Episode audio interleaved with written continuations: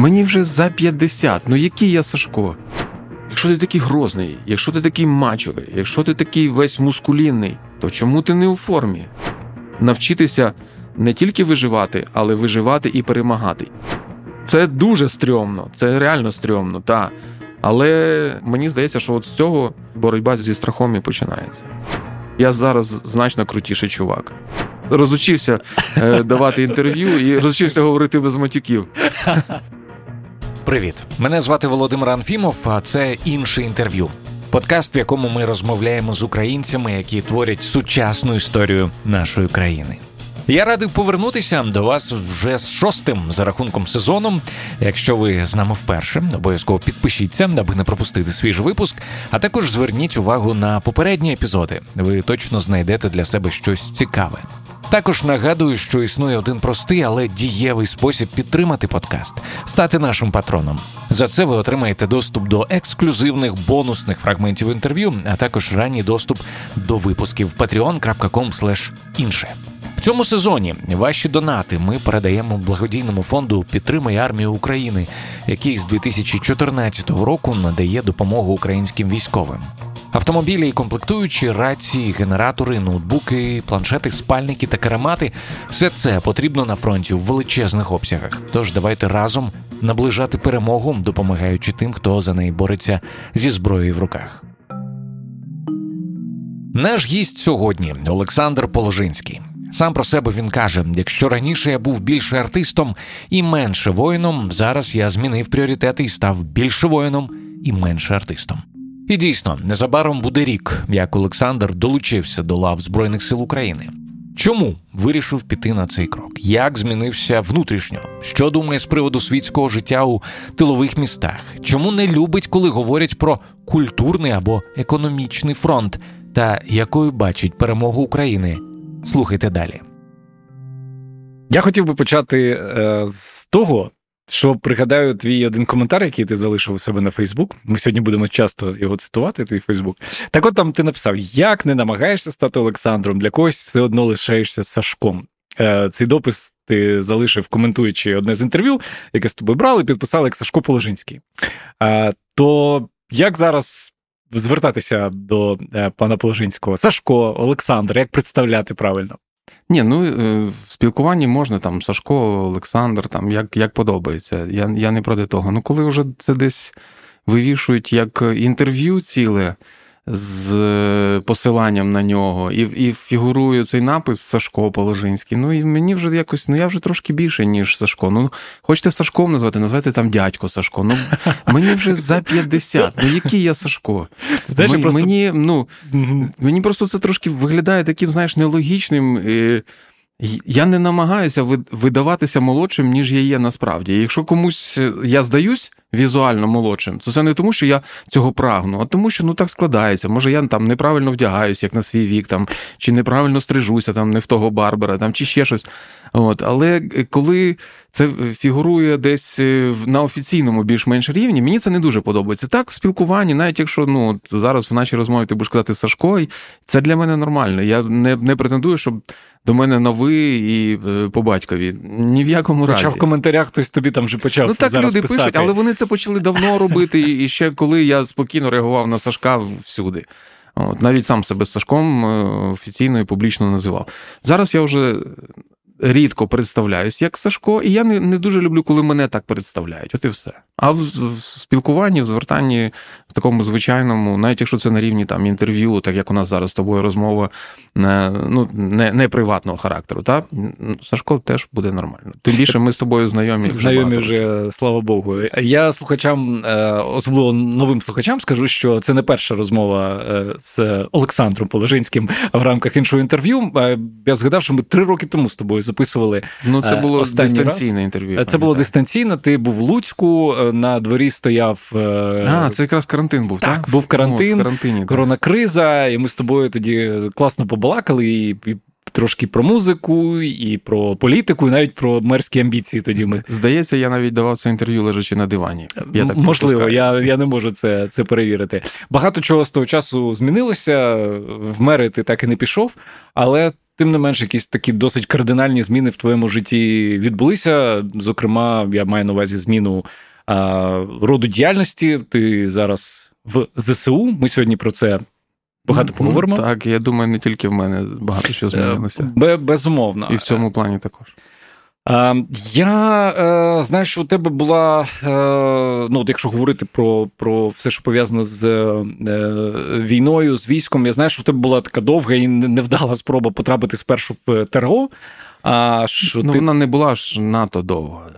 Фактично, з 1 лютого до 24 лютого, о 24 дні тривала ця спроба, в принципі, не так уже й довго. Ну там була потім якась історія з тим, що з тобою не підписували цей контракт, ну, там, щось там, там як? якась заплутана така. Там е, проблема в тому, головна проблема в тому, що я захворів ковідом, коли проходив е, медичну комісію. Я підхопив ковід. І за кілька днів після проходження медичної комісії я захворів, і на 10 днів я випав з процесу. За той час, поки я лежав хворий, змінилися правила. Угу. Тобто я писав заяву на ім'я командуючого, а треба було вже змінились правила, треба було писати заяву на ім'я командира батальйону, наскільки я пам'ятаю. Ну, здається, так все змінилося. Угу. І от е, Мої документи пішли на підпис, і їх не підписали. А, е, Знову ж таки, цей підпис не відбувався. Там ну там я підписав і одразу підписали зі мною. А всі документи якийсь час збиралися, і потім е, пакетом подавалися на підпис е, командуючому, який знаходився в іншому місті. Це все займало якийсь час. Угу. І от поки збирали ці документи, поки я хворів, то одне на інше наклалося. І в результаті вийшло так, що 23-го пізно ввечері мені написали, що зі мною не підписали контракт. Ну там офіцери, які займаються кадрами, uh написав, що зі мною не підписали контракт, треба прийти і переоформити деякі документи. І 24-го зранку, коли вже були перші прильоти, коли вже ми знали, що пішли колони в напрямку Києва uh з різних е, напрямків.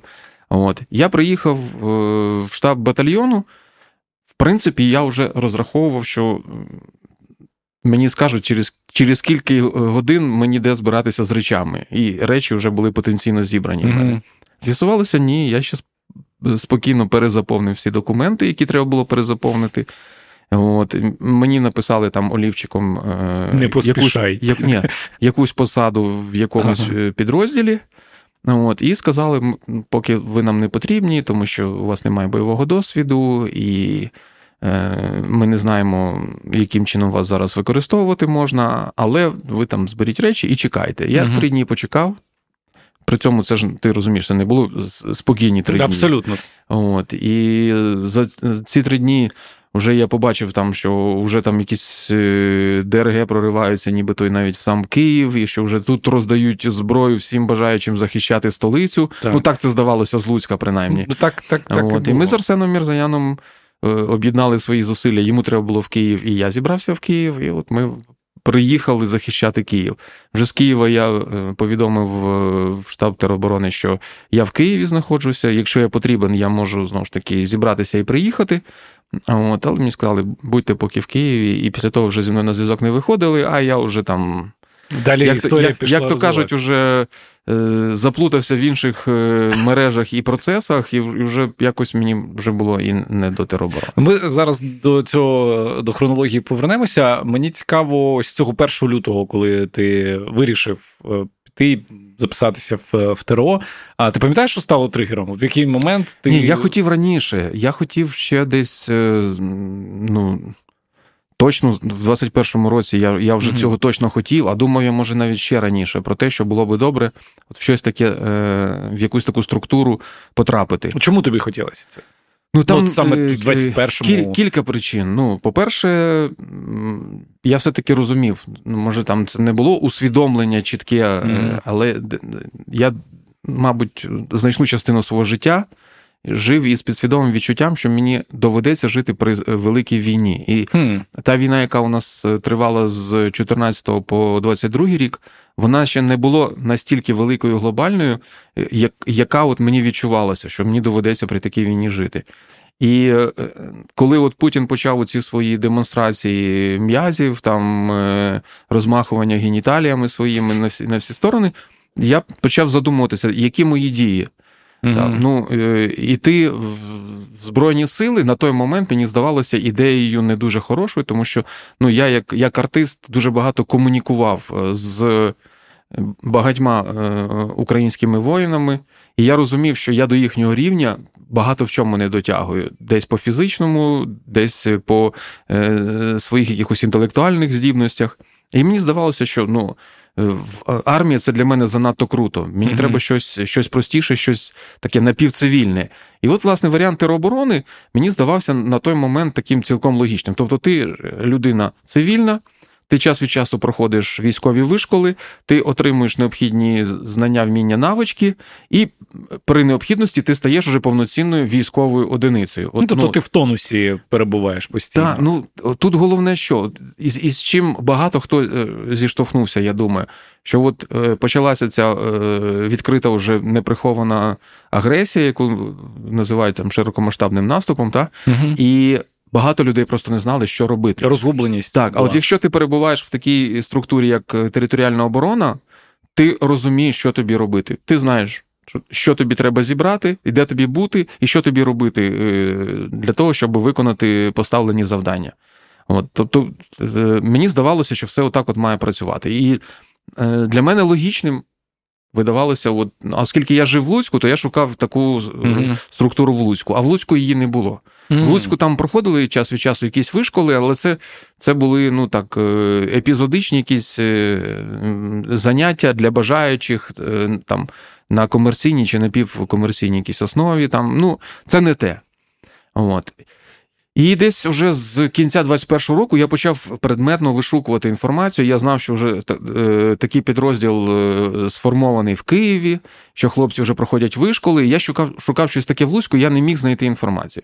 І от, власне, десь в січні 22-го е, року я.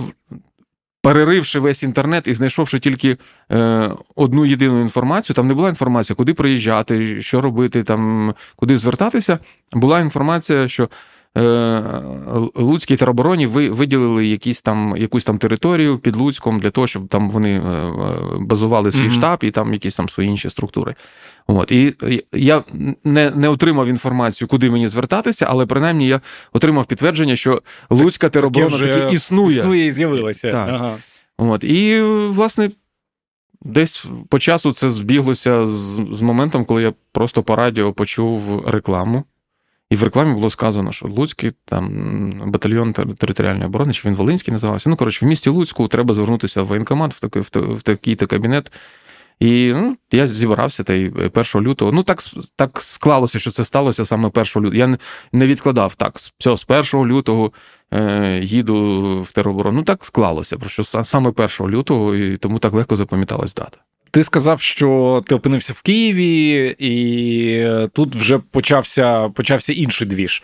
Е, ти бачив е, ті самі вантажівки, з яких роздавали зброю, чи брав Ні, ти участь в тому, щоб стати ми, власником? Ми такої коли з Арсеном приїхали, ми, до речі, ще дві доби добиралися. Виявилося, що це не так просто е, було. Ну я чув, що було важко виїхати, але щоб заїхати, заїхати теж. теж так. Угу. І ми виїхали 20, ну я виїхав 26 числа. Е, з Луцька. Це я вже виїжджав під вечір.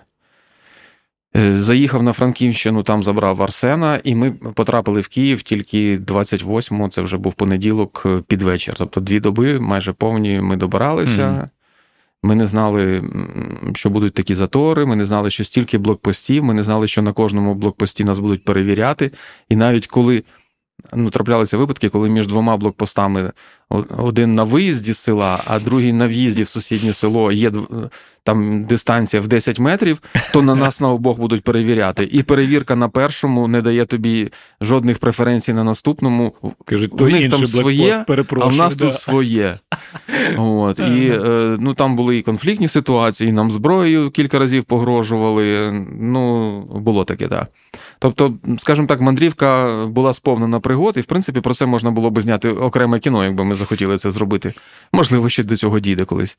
От вражені незабутні, але ми все-таки приїхали до Києва і чи привезли з собою вісім каністр пального. Оу, тут це був справжній дефіцит. Тоді. Так, ми ми це знали, тому Арсен запасив каністрами, і ми всю дорогу заїжджали на всі можливі заправки, заправлялися.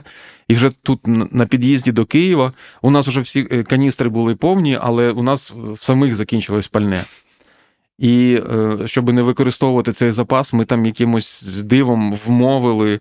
Е, начальника заправки заправити нас. Ми пояснили, що те пальне, яке ми маємо, ми веземо для потреб е, киян. Ну як киян? Ми там частину віддали військовим, частину mm віддали волонтерам, частину віддали в заклади медичні. Uh-huh. І ми потім, до речі, тут частину свого волонтерства присвячували тому, що оскільки ми з Арсеном жили е, в місці, е, яке знаходиться недалеко від двох заправок, uh-huh. то кожен день у нас починався з того, що ми заїжджали, перевіряли, чи є пальне на заправках. Якщо пальне було, то ми спочатку заправляли наші каністри, і потім в день ми розвозили. Пам'ятаю, в лікарні швидкої допомоги ми часто возили пальне, е, в госпіталь завозили, та теж військовим часто передавали. Ну тобто це один це стало одним із напрямків нашої волонтерської діяльності. Хоча ми з Арсеном не лише волонтерили, ми ще багато всього корисного, як нам здавалося, робили. Наприклад, ну, наприклад, записували свої пісні, видавали їх. От я то дописував свої старіші пісні, просто вони вже знаходилися в роботі на студії AV Sound Валєри Валери Ліхачова. Слухай, як тобі працювалося? Я просто згадую цей період. Ну, це кінець е, лютого. Слухай, ну там насправді е... якось мені здається не до пісень багатьом Там в більшості випадків е... всі пісні вже були в роботі, вже на, на тій чи іншій стадії завершення. Там в більшості пісень мені просто потрібно було прийти і прописати вокал. І там уже, ну. Я я все одно все одно здивований, Та ні, якраз, згадуючи. А пісні всі бойові. Там якраз е, в тих умовах такий вокал якраз да? прописувався дуже добре. З кількох дублів ми все робили. І е, це, ну, от, Крім того, е, ми з Арсеном якийсь час провели у складі одного підрозділу. Ну так, ми там ми не не дуже легально там були на посаді стрільців. Oh. У нас е, в кожного був автомат Калашникова, і на двох в нас було три магазини. Трошки маловато, та. але зате патронів було багато. Тобто, в принципі, е, якби якби один стріляв, за, за, другий да. заправляв магазини, то ми могли би непогано відпрацьовувати. На той момент е, ти тримав зброю наскільки впевнено? В руках? Ну, достатньо. І, і я, і Арсен, ми, в принципі. Вміли на той момент мінімально поводитися зі зброєю. Арсен... А де ти взяв? Де ти це набув? ну, слухай, я ще вчився в радянській школі, ну, нас ще там ще вчили. Я вчився в військовому інтернаті. Так, ну, але ж ну, з того часу минуло скільки так, часу. Так, але ну, я часом потрапляв на якісь е, стрільби які організовували там чи мої друзі, чи знайомі, і ми також їздили багато в гості до військових, і там нам теж Давали. влаштовували майстер-класи по стрільбі. Угу. От, Так що, в принципі, стріляти ми могли. В тактичному плані, то, звичайно, я був повний нуль. Ну, не повний, добре, там трошки менше одинички, ну десь там нуль цілих і скількись там десятих. Там якісь мінімальні поняття про тактику в мене вже на той момент були, але, звичайно, якщо порівнювати з моїм теперішнім рівнем, рівнем тактичної підготовки, то е, як я класно е, рівень тактичної підготовки зліпив е, в одне слово рівки. От. Якщо порівнювати з моїм сучасним рівнем тактичної підготовки, то я, звичайно, був зовсім нульовий. Зараз я вже ну, ще не не супер профі, але я вже вважаю, що я на, на достатньо високому рівні можу вже ділитися чимось з новачками. Тому раджу всім. Раджу всім. Е, ставати військовими проходити базовий рівень тактичної підготовки. Будете воювати, не будете це одне діло, але бути готовим це святе. Так, потрібно. Я ж зі своєї сторони також раджу стати патроном іншого інтерв'ю, зокрема, аби почути фрагмент нашої розмови з Олександром Положинським про досвід його волонтерської діяльності за кордоном і те, чому за межами України він почував себе максимально некомфортно, хоча й робив дуже важливу для фронту роботу, переганяв автомобілі для ЗСУ. Патрони іншого інтерв'ю завжди отримують більше. patreon.com інше. Запрошую. Мені дуже цікаво, як власне ти безпосередньо опинився в ЗСУ, але до цього е, я хочу е, навести одну твою цитату і дещо уточнити. Ти якось сказав: е, якщо раніше я був більше артистом і менше воїном, Зараз я трошки змінив пріоритети, став більше воїном і менше артистом. І Що ти маєш на увазі, коли ти говориш про те, що раніше ти був воїном, але в меншій мірі, і твоя творчість була боротьбою? Що ти вкладаєш в ці, в ці слова?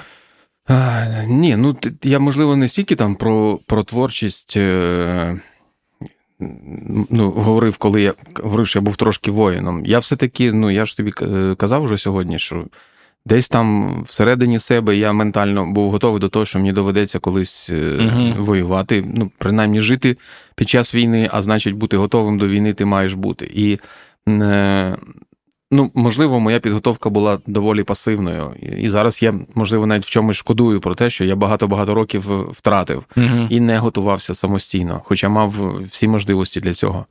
От, Але я час від часу читав відповідну літературу, дивився якісь там відповідні е, відеоматеріали, спілкувався з багатьма військовими. Я проходив якісь там невеличкі, недовготривалі вишколи. Е, е, ну, Тобто, воїном в цьому розумінні mm-hmm. я був. Якщо ти хочеш поговорити про моє воїнство на культурному фронті, ну звісно, я багато-багато років е, веду боротьбу за Україну, за українську незалежність, за українську ідентичність своєю творчістю також. Але ну, воїнством, там це, от я зараз сказав на культурному фронті, мені не дуже це подобається. Тож всі ми знаємо, що фронт у нас один. І всі інші види діяльності, вони, хоч і і повинні бути сфокусовані, зорієнтовані власне на тому фронті, який зараз є єдиним і найголовнішим для всіх нас, але все інше називати фронтом нетактовно. От я я цю нетактовність допустив, і мені вже самому ну тобі самому це та, різануло. різануло. То я це сказав. Хоча і... ми можемо чути це досить часто. Та, тому я час... працюю там тому на, справа... на політичному фронті. В тому я на то справа, що ми дуже часто це чуємо, і ага. воно десь так е, в підсвідомість забивається, але.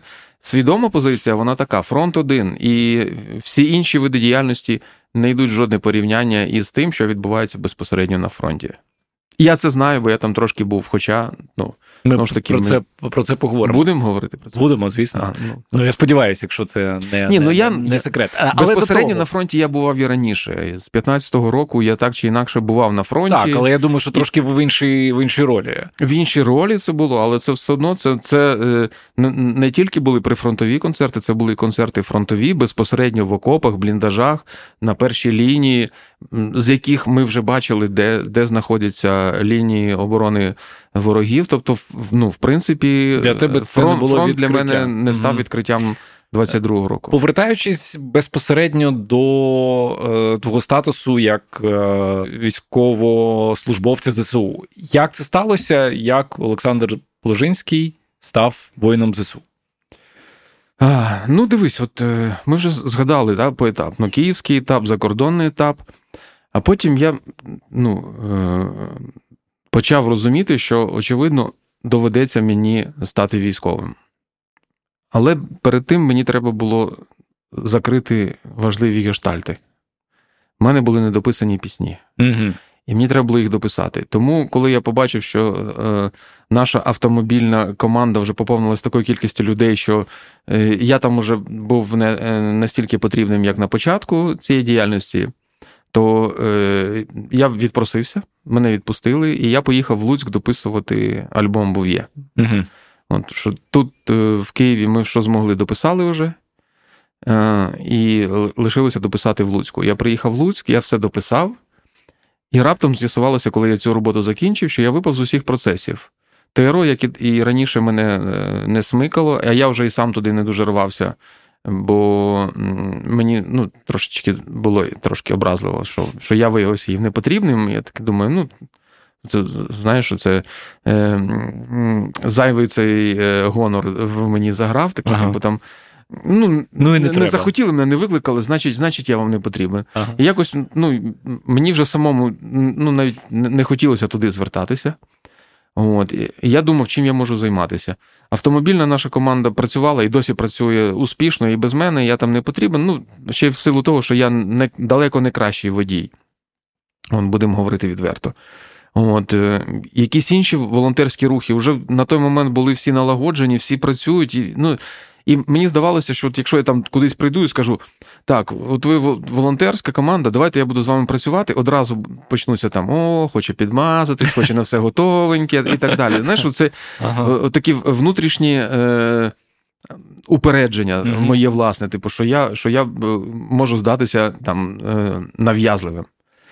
Я почав думати, що робити. Концертів тоді теж не вдав... ну, не було можливості давати ні в Україні, ні за кордоном. Ми з Іваном Маруничем зіграли е, концерт в Луцьку. Такий там у нас е, був відкритий майданчик, де постійно відбувалися концерти і збирали гроші для нашого волонтерського штабу Ангар в Луцьку. Угу. От і е, ми з Іваном взяли участь у цьому концерті, виступили, зібрали кошти, і потім так, а що робити далі? Попробували попробувати там якісь концерти там для військових чи ще кудись. Кудись е, взагалі ну, не варто було їхати, там людям було не до концертів. От, е, Кудись е, ми навіть не думали спитати, там, чи треба якісь концерти. Ну, ну, Чого їхати на концерти на фронт? Ну там на фронті, я думаю, точно людям концерти якось не дуже. Вже вже в прифронтовій зоні так може бути, але ну, на ті часи, коротше кажучи, ми ми не бачили можливості mm кудись їхати з концертами. І я реально почав страждати від, від своєї непотрібності. Ну, простраждав я недовго, там буквально день чи два. От, Якраз е, я побачив, що мій давній товариш е, Валерій Маркус uh збирає батальйон. От. І як я вже казав, ну, я вважав, що я от, якби для для Збройних сил України ну, не, не дуже хороший воїн. От, Але тим не менш, я написав Валерію, кажу: ну, Валерій, ти ти знаєш, що я вмію, що я не вмію, на що я здатен, що не здатен. Ти знаєш мій вік, знаєш мої сильні і слабкі сторони. Якщо ти бачиш для мене якесь місце в своєму батальйоні, я готовий. Каже, я подумаю, пораджуся з командиром батальйону. Там якийсь час минув, він мені передзвонив. Ну що, ти готовий? Ну, можливо, він думав, що я там передумав. Та, я готовий, якщо я потрібен, я готовий. Ну, то приїжджай, я тебе буду чекати. Я приїхав е, в батальйон. Валерія там виявилося, не не виявилося на місці, він десь затримався у справах. І до його приїзду мене вже записали в цей батальйон, я прийняв присягу і е, почав навіть проходити вишколи. Тобі пояснили твою роль е, в той той момент? Ти розумів, що ти будеш там робити? В тому ти справа, що ніхто нічого не пояснював. Ну, приїхав, ти приїхав. От Мене одразу е, визначили стрільцем в першу штурмову роту. Ну, чи в нас тоді стрілецька називалась. Коротше кажуть, що в першу роту стрільцем мене призначили. І коли вже е, ми зустрілися з Валерієм, він сказав: ну, це все нормально, ти зараз пройдеш вишкіл, е, щось трошки навчишся, поживеш військовим життям, зрозумієш, що до чого. Для того, щоб ти міг спілкуватися з військовослужбовцями на рівних щоб ти був таким самим, як вони. А потім ми е, тобі дамо вже ту, ту посаду, на яку, власне, брали. А на яку брали? Так от е, я досі ще точно не зрозумів, на на яку конкретно мене брали е, посаду. Я просто знайшов цитату Валерія Маркуса. Я для слухачів слухачів про всяк випадок скажу, що це головний майстер-сержант 47-ї окремої механізованої бригади, також один з 25 найвпливовіших українських військових за версією НВ. Е, так от він сказав: я взяв Сашка, щоб він займався культурним аспектом нашого батальйону. Але цей Орел не став себе обмежувати культурою. Пішов в бойовий підрозділ, тренувався, стріляв, бігав на рівні з усіма. А коли батальйон поїхав на фронт, Сашко поїхав з хлопцями у складі цього бойового підрозділу. Ну так, власне, і було. Ну, Я спочатку проходив вишкіл, і ну, коли я приїхав, я думаю, ну, мабуть, якийсь культурний сектор мене запросили. Ну, я дивлюся, там завклубом уже в нас є. Е, режисер у нас вже там є. Ну, тобто, люди. Е, когось я знав безпосередньо, когось я знав заочно, вже є на посадах. Е, куди мене взяли, я не міг зрозуміти. Ну, але я проходжу вишкіл, то проходжу вишкіл. Тоді ж там, через два тижні після того, як я пробув в батальйоні, трапився мій ювілей 50 років. На 50 років ми з Іваном Маруничем дали ювілейний концерт для моїх бойових побратимів. От, е, Мені наприсилали купу подарунків, і через тиждень після дня народження нас відправили на фронт. Oh. І ну, це фактично я пройшов е, три тижні вишколу. От. Ну, Я я не був е, ще добре підготовленим солдатом, але якісь мінімальні поняття я вже мав. Так що, в принципі, я не можу сказати, що мене відправили на фронт без підготовки. От. Е. Про фронт е, зараз окремо е, запитаю тебе, а до того мені дуже цікаво, як тебе сприймали побратими. Ну, тобто, одна справа, коли в колективі просто з'являється якийсь новий хлопець, з яким там всі знайомляться і пізнають. А інша справа, коли з'являється хлопець зі сцени, з телевізору, з радіо. Ти відчував якусь особливу до себе увагу? В чому це ну, проявлялося? Ну, дивись, ну, по-перше, далеко не всі так мене прям знали. Ну, ми не будемо перебільшувати рівень моєї впізнаваності. Ну, хтось, можливо, десь чув, хтось, можливо, дивився, думав, десь я його бачив, хтось знав, так. Ну і зрозуміло, що в різних людей різне ставлення. Хтось навіть із тих, хто знав, ну, дуже спокійно ставиться і до моєї творчості, і до мене як до особистості. Ну, служите, служить. От я я теж непересічна особистість, я тут служу, то чого він не може служити. Ну, все нормально. От, е, Ну, звичайно, що я відчував якесь там ну, таке певне.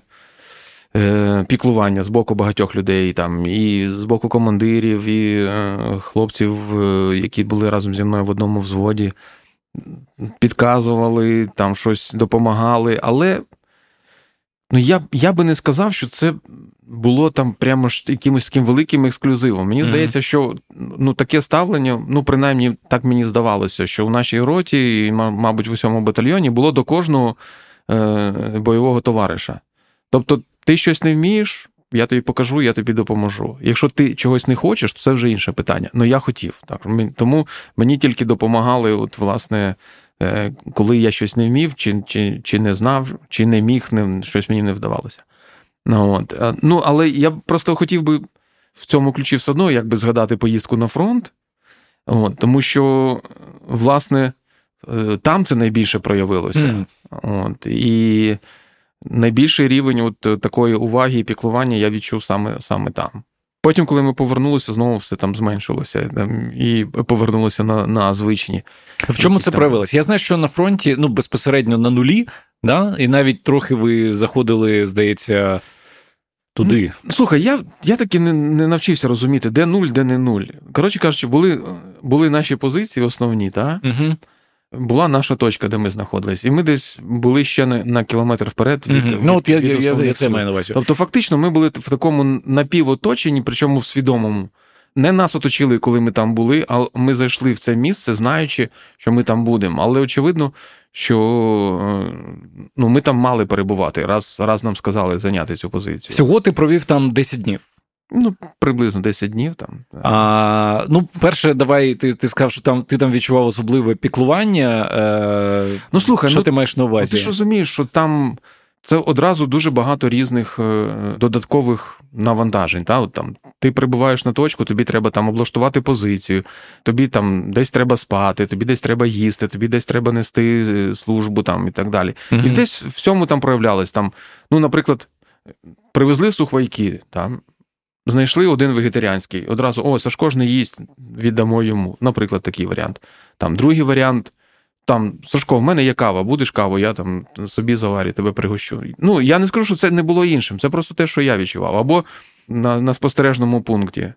Мені там кажуть: е, ти знаєш, нам поки що тут тут е, комфортно без тебе, ти можеш поки тут mm з нами не бути, Треба буде, ми тебе викличемо. Ну, такі речі, знаєш. Тобто е, давали можливість мені там трошки більше відпочити, десь там щось чомусь допомагали, десь в чомусь там казав, так, так, ти давай не вилазь, ти давай там, mm-hmm. там то, оце найбільш безпечна позиція, будь там. А ну мені ж цікаво подивитися. Всім цікаво, давай туди. там. Да. От, Отут, де, де ти збирався спати, тут не бажано. А от там от, бажано. Тільки якщо ти хочеш спати там, то ти там влаштуй собі угу. е, якесь прикриття з того боку. Ну, такі якісь речі. Десь підказували, десь допомагали, десь від чогось звільняли, але завдання ставили, як і всім. Тобто, Наприклад, там, коли треба було, там така спека була серйозна, та, і треба було е, з основних позицій на нашу позицію переносити речі. Угу. От, ну, Я носив їх разом з усіма, там тягав по кілька рюкзаків брав на себе. Тобто ти йдеш в своєму всьому обвісі mm зі зброєю, там в, броніку, в захисті, та, і ти ще на себе купу всього навантажуєш. І таких таких ходок ми зробили десь, по-моєму, 4 за день туди назад. mm Тобто, вважай, там по спеції я плюс-мінус 8 кілометрів туди назад находив. І е, чотири з цих кілометрів я йшов не тільки в своєму повному обладунку, а ще й навантажений усім. Але тут знову ж таки не обійшлося без якихось е, кумедних речей. там Мені здається, що це вже було, був останній захід. І я ніс спальники. І я пам'ятаю, що в мене е, в одній руці два спальника, а в, а в другій я взяв три. І я от йшов, і мій той третій от весь час заважав. От прям, ну, він теліпався. Я йшов і думав, ну ну, наш, ну на що я взяв? Ну, е, ну от два зручно тримати, а а три вже незручно. Він мені там він між ногами плутався і і заважав. Я всю дорогу йду, вже там проклинаю той спальник. А а крім спальника, зрозуміло, там на мені ще купа всього навішано. Там же ж ми і е, не тільки речі носили, але і бика тягали. Там, ну, В одну із сходок я йшов, там на мені кілька гранатометів висіло. Там, ага. е, ну, Ти mm постійно всім нам там. Тобто на мені така гора всього навішено, і ще й в руках в мене спальники. Тож не то, що я, знаєш, тільки зі спальниками йшов. І оцей от спальник, от мені прям мені так тяжко було, і спекотно, і вже пити хочу, а води вже немає. Вода вже вся позакінчувалася. Нову не привезли. Я вже е, останній раз пив зранку, і то цілий день я на спеції, і е, я не маю можливості попити. І оце я йду, підходжу до до нашої позиції, там це такі, ну там як такі очисні споруди були напівзруйновані. І з воріт е, виходить наш теперішній е, сержант роти. От, А тоді просто мій товариш по взводу, і він каже: О, Сашко, а це мій спальник, на що ти його взяв? Я давай його заберу. І Він він виявляється, що він е, базувався в іншому місці, і сюди просто до нас приходив е, там по якихось службових справах. Тобто ти... І він же вертався до себе, і він такий: О, мій спальник, на що ти його взяв? І і забрав. Я такий.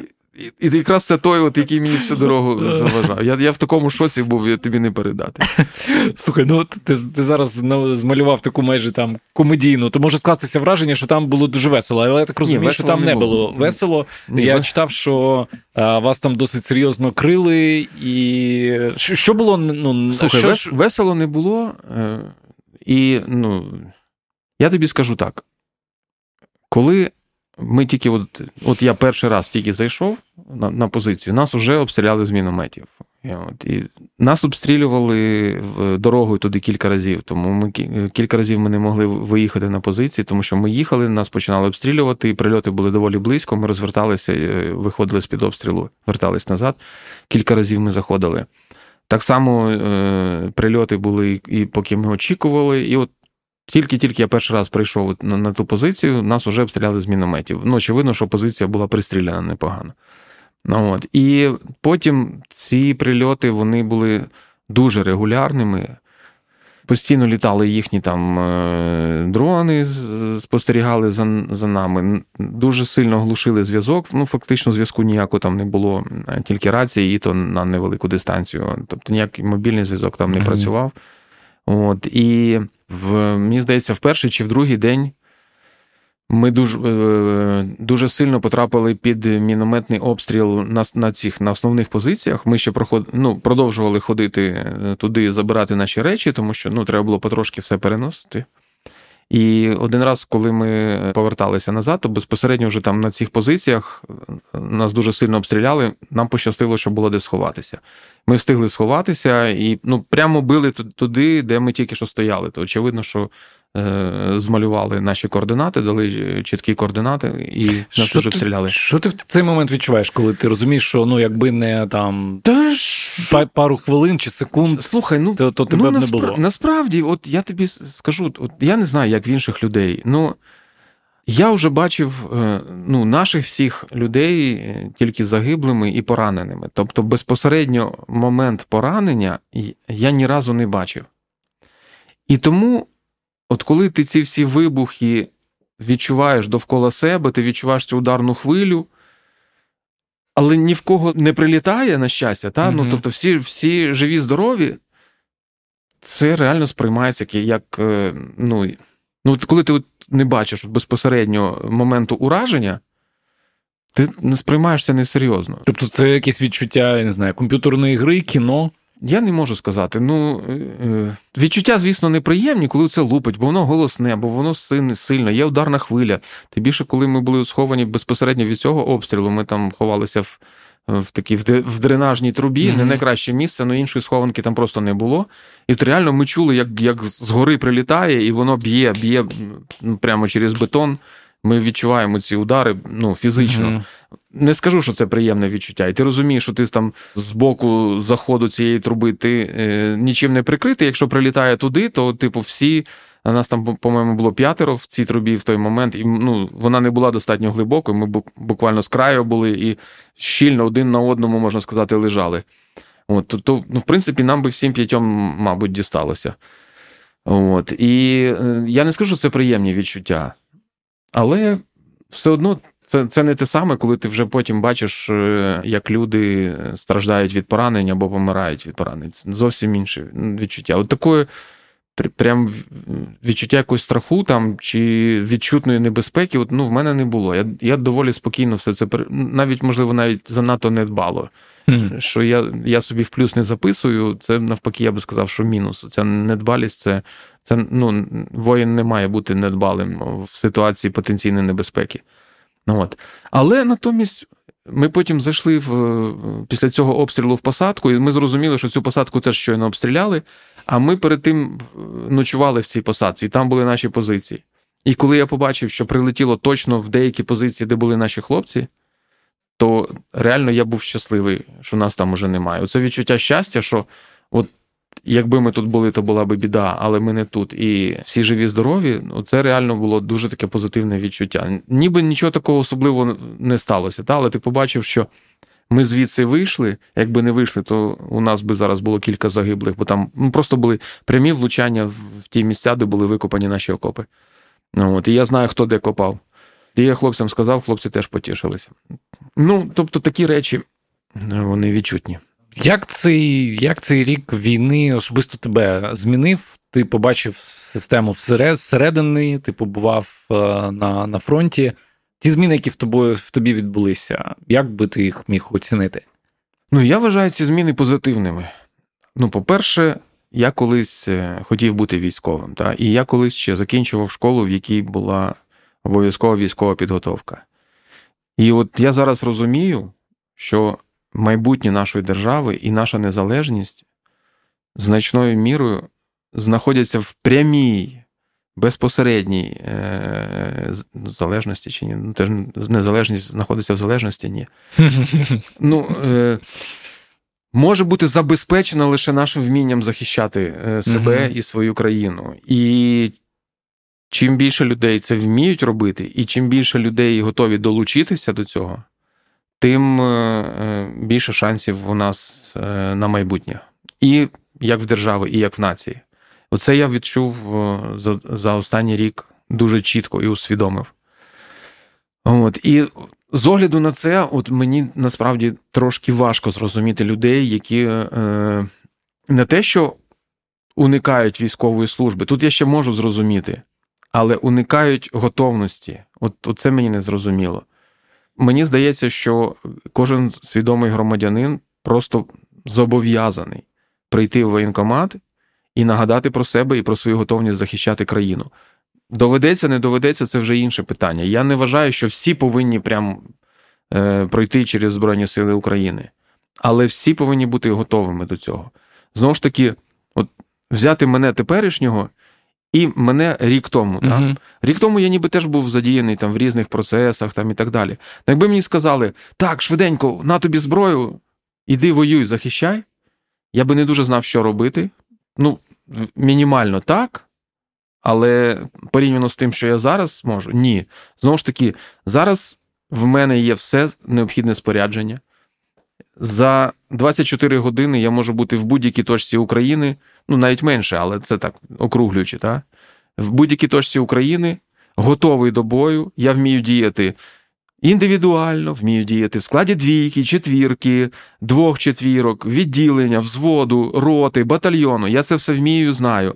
Людина абсолютно цивільна, зараз слухає мене, ну, десь щось може розуміє, але е, якоїсь конкретики, що і як робити, я впевнений, що більшість людей собі не уявляють, коли чують. Е, про те, що я кажу.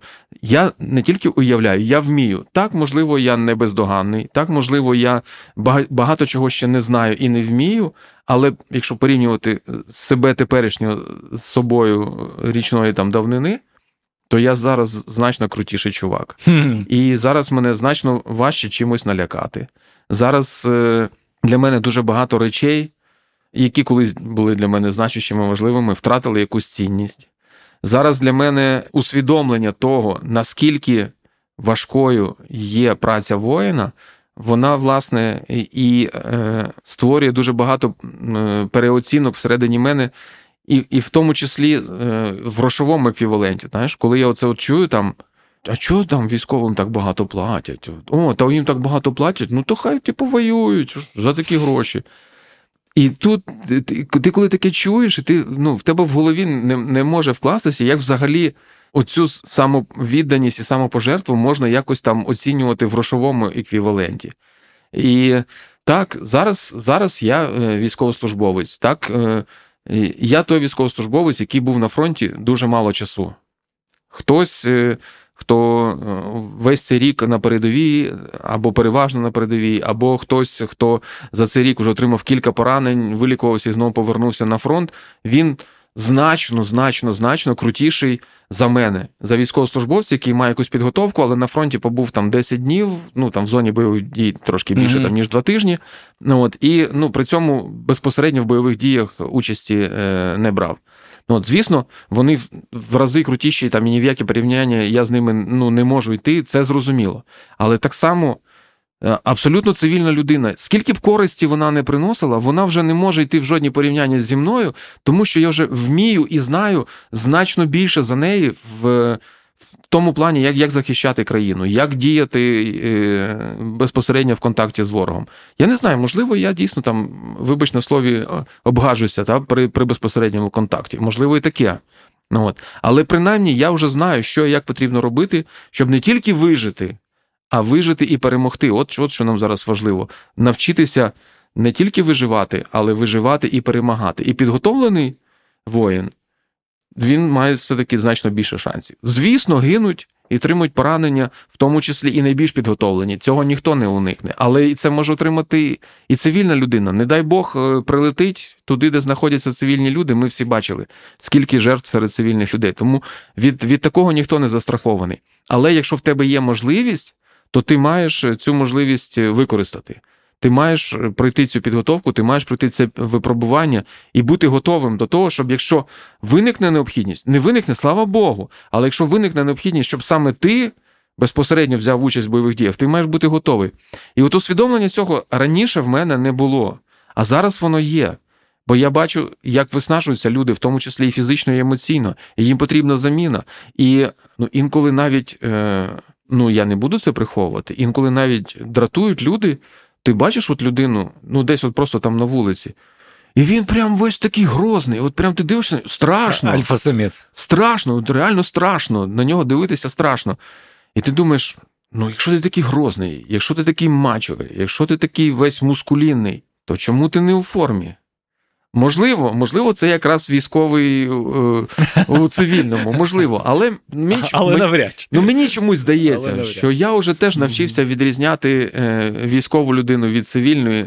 Незалежно від того, що вона вбрана. Можливо, звичайно, там якийсь е, відсоток похибки може бути присутній. Це безпосередньо. Ой, безперечно, безпосередньо. Що я кажу? ви вже від розучився е, давати інтерв'ю і розучився говорити без матюків. От. Це це безперечно, так. Ну, помилитися можна. Але е, так само е, ну, мені здається, що можна і попасти в десяточку.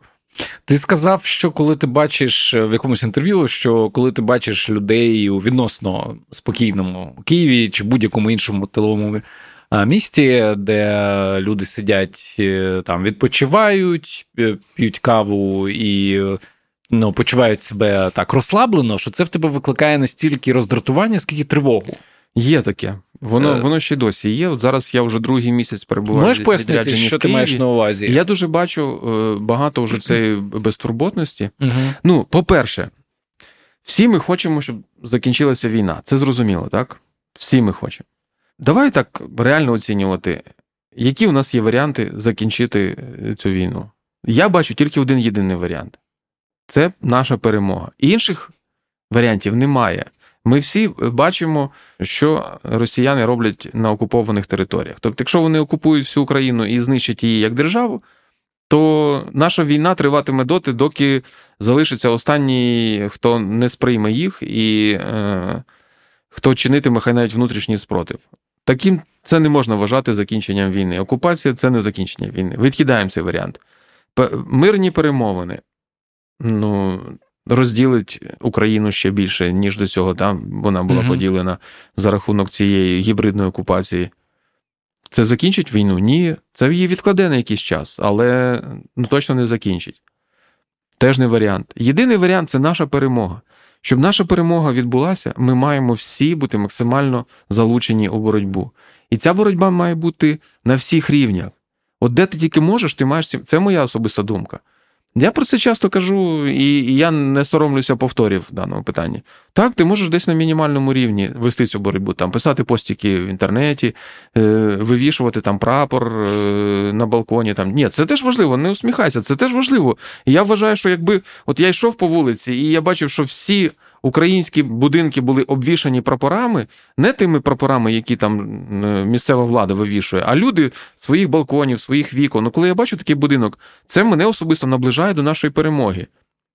Це і я вважаю, це теж дуже важливо. Це все важливі кроки, так, важливі кроки там е, підтримувати українського виробника, самому бути українським виробником, там економіку е, розвивати. Це все важливі речі. Перехід на українську мову це теж дуже важливий крок. Ну тобто різних кроків ми можемо зробити багато. Донати, регулярні, нерегулярні це теж важливо, так.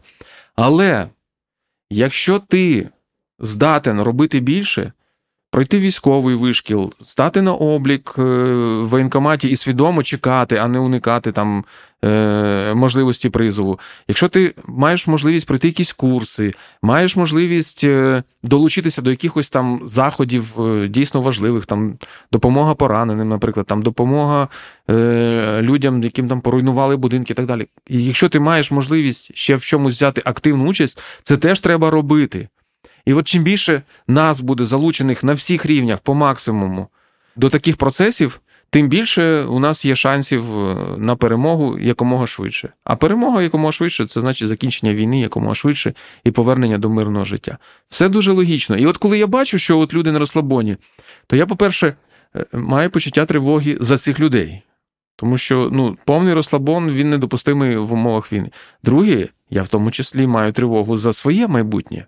Тому що я розумію, що якщо нас більше буде розслаблених, ніж напружених, більше тих, хто пасивно спостерігає, ніж тих, хто активно бореться, то наші шанси на перемогу стають все більш примарними. Ми вже побачили, що так, у нас є потужні союзники і партнери, вони нас дуже підтримують, але вони не хочуть брати участь в нашій війні. Ну, за винятком тих добровольців, слава Богу, що вони є, які приїжджають сюди до нас легіони, і, так. та, і безпосередньо беруть участь е, в, е, в бойових діях.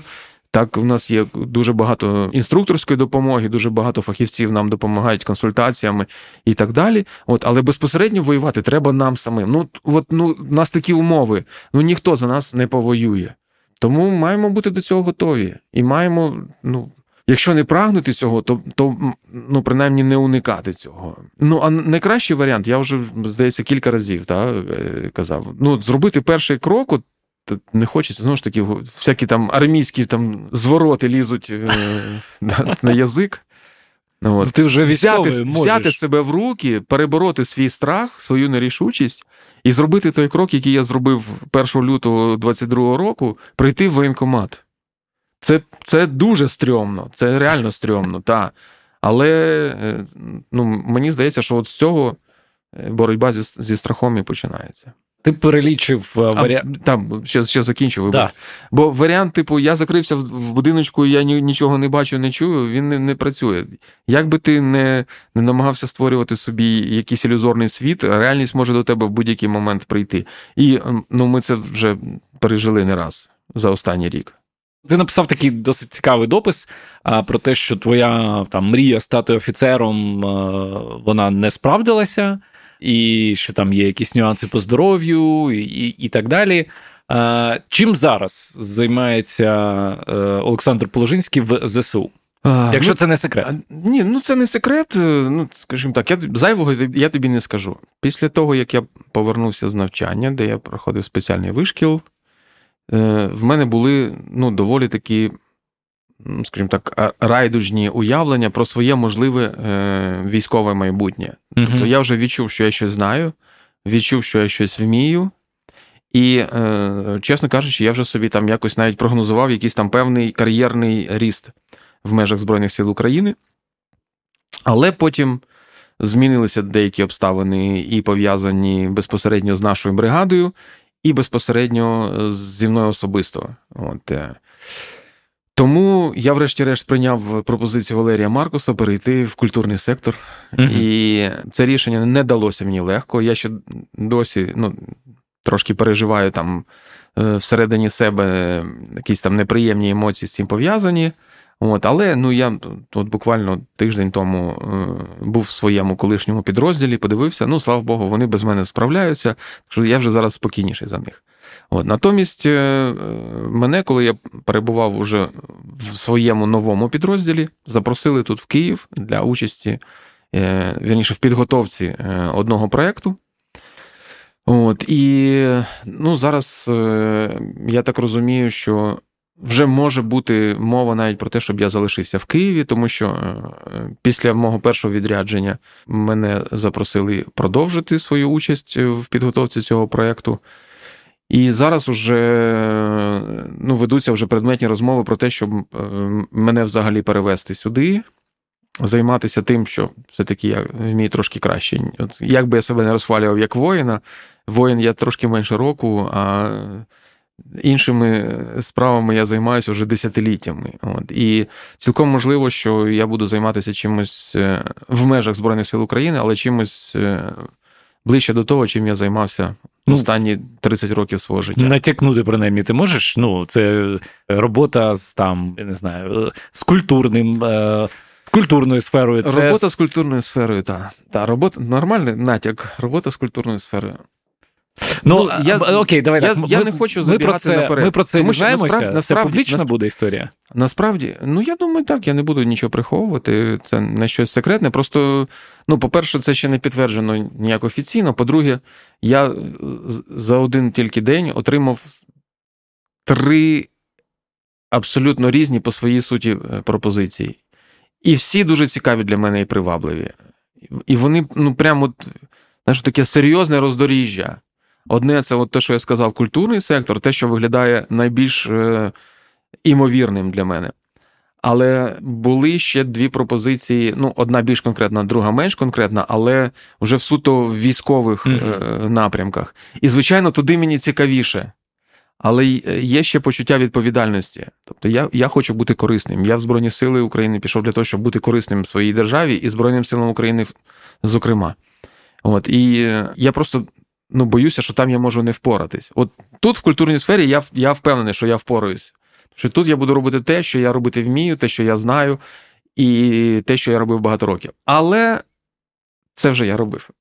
А тут мені пропонують щось новеньке, е, цікаве е, і дуже відповідальне. І ну, правда, я ще не можу визначитися. Чому цей культурний варіант виглядає для мене більш е, імовірним? Ну, це зрозуміло, uh так. От. На нього мені простіше наважитись.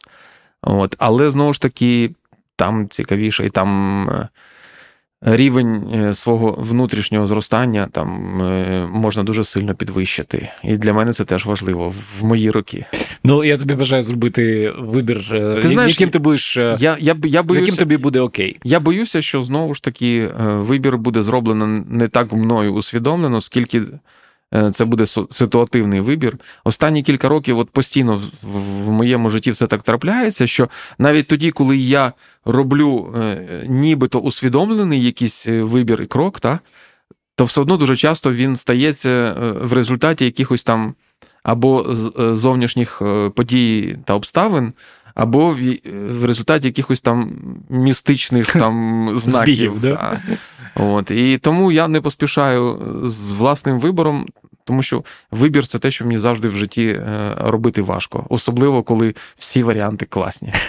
Останнє питання я тебе відпускаю. Ми сьогодні вже говорили, що у України немає іншого шляху як перемога, але е, всі по-різному трактують е, це поняття для України. Е, що для тебе перемога України в цій війні? Для мене є кілька перемог. Є тактична, є стратегічна. Тактична перемога це безпосередньо звільнення всіх е, українських територій. Е, Кордон 91-го року. Ти знаєш, я би Далі пішов? Я би подивився на кордони 18-го, я би розглянув цей варіант. Мені він подобається. Я я не думаю, що всі зі мною погоджуються. Ну, Мені, мені принаймні, та мапа, яку я бачив, подобається. Так. Ну, хоча ні, там там не всі не всі варіанти, там, по-моєму, там є десь нюанси, які мож, можуть мені не сподобатися. Ну, коротше кажучи, я готовий трошки е, розширити. Сон 91 плюс. Я, я готовий трошки розширити okay. кордони 91-го року, е, ну, принаймні в своїй уяві. От, Але е, стратегічна перемога, і я це вважаю не, не стільки перемогою України, скільки перемогою людства і перемогою планети Земля це цілковите знищення Росії як державного утворення. Поки цей монстр буде існувати на планеті, спокою на ній не буде. І ну, для мене поділ на велику кількість удільних князівств це от стало би реально великою перемогою, щоб Росія як е, велика і потужна країна більше ніколи не існувала, а велика кількість роздріблених і не дуже дружніх одне з одним е, князівств. От для мене цей варіант був би цілком прийнятний. От, Я я думаю, що це би я міг назвати нашою перемогою. І я сподіваюся, що такою бачить перемогу і в в керівництві України, і в керівництві е, всіх наших союзників, що нарешті вже, нарешті вже до людей доходить. Хоча деякі прояви е, останніх днів викликають в цьому сумніви. Це для окремої бесіди. Я тобі дуже вдячний за цю розмову. Я тобі вдячний, що запросив, і дякую всім, хто нас послухав. Друзі, нагадаю, що патрони іншого інтерв'ю завжди отримують більше, зокрема, можливість раніше інших слухати подкаст та доступ до ексклюзивних бонусних фрагментів, які не увійшли до основного випуску. patreon.com інше. Нагадаю, що в цьому сезоні ваші донати ми спрямовуємо до благодійного фонду Підтримай армію України, який з 2014 року надає допомогу українським військовим.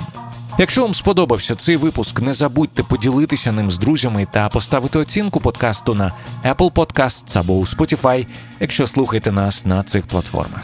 На сам кінець хочу сказати спасибі нашим інформаційним партнерам на часі. Це медіаплатформа сучасних українців, де можна читати та публікувати класний контент, а також дізнаватися і обговорювати найсвіжіші новини на часі.ком. З вами був Володимир Анфімов. Підписуйтеся на мене у Фейсбук та Інстаграм. Та не забувайте тегати інше інтерв'ю в соціальних мережах. Почуємося.